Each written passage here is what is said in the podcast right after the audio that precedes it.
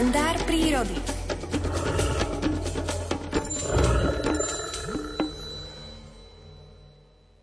Schyluje sa k večeru. Slniečko pomaly klesá za rakitou. Jeho zlatistý jaz dostáva postupne červenkastý nádych, ktorý prekrásne vytieňoval obláčiky i najvyššie končiare hôr. Rozžeravená guľa sa pomaly vnára do hory na tanečnici. V jej prstenci sa mihocú nahé buky. Slnko pomaly klesá, už mu trčí len čiapočka. Za pár sekúnd sa úplne schovalo. Ešte dosvieti na pár mráčikov plávajúcich vysoko na oblohe a zafarbuje im líčka do ružovkasta. Ako klesá viac a viac pod obzor, nachový nádych obláčikov dostáva postupne lilavkastý odtieň. Táto premena farieb je úžasná. Keď sa mu však aj tie stratili z dohľadu, nebesia dostali sivastý nádych. Na opačnej strane, ako zapadlo slnko, začínajú postupne požmurkávať z tmavnúcej oblohy hviezdičky. Najskôr tie jasnejšie, no s pribúdajúcou tmou aj tie so skromnejšími lampášikmi. Medzi tým, ako som sa nechal unášať romantikou umierania bielého dňa a zrodu tmavej noci, dostavili sa hlučne na svoje zvyčajné posty štyri hluchánie kohúty. Prvý priletel z doliny práve v okamihu, keď slniečko pohládzalo poslednými lúčmi to kanisko. V zápätí sa prihnal rovnako hlučne druhý. Tretí sa oneskoril o niekoľko minút.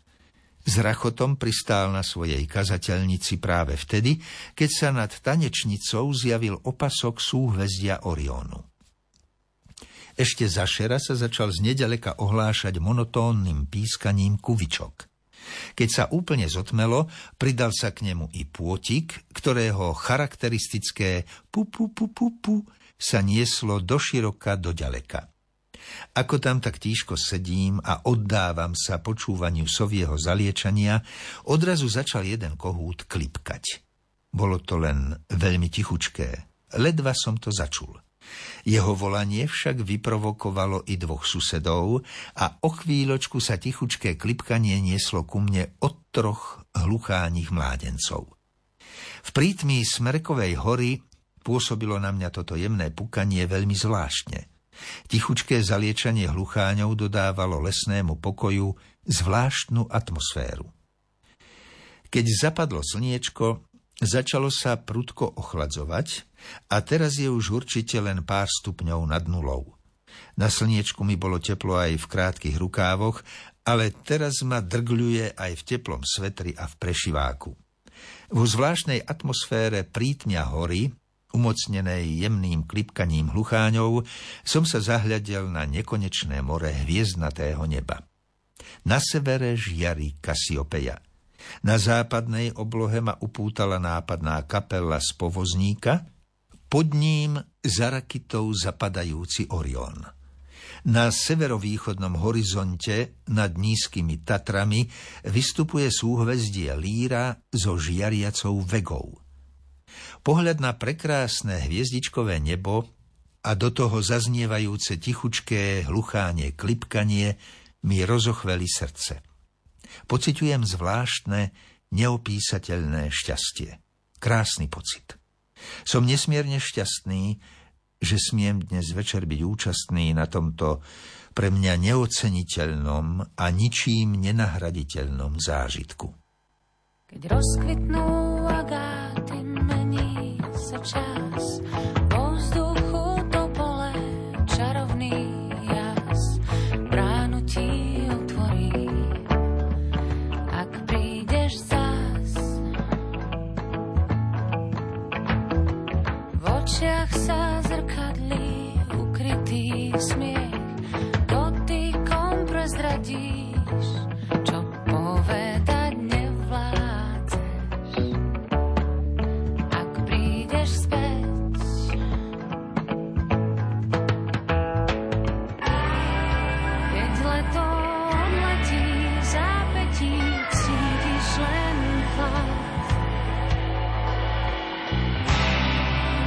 biele pápery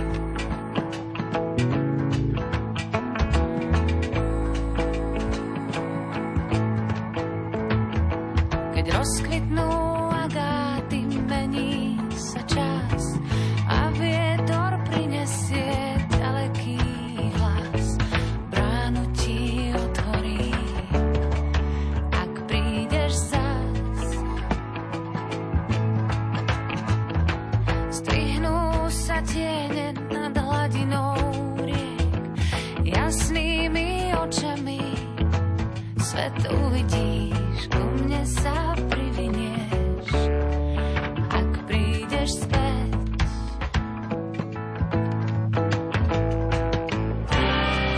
Keď leto odletí, v zápätí cítiš len chlad, jak biele páperie, trápenie odfúkneš z trias, čo zostalo.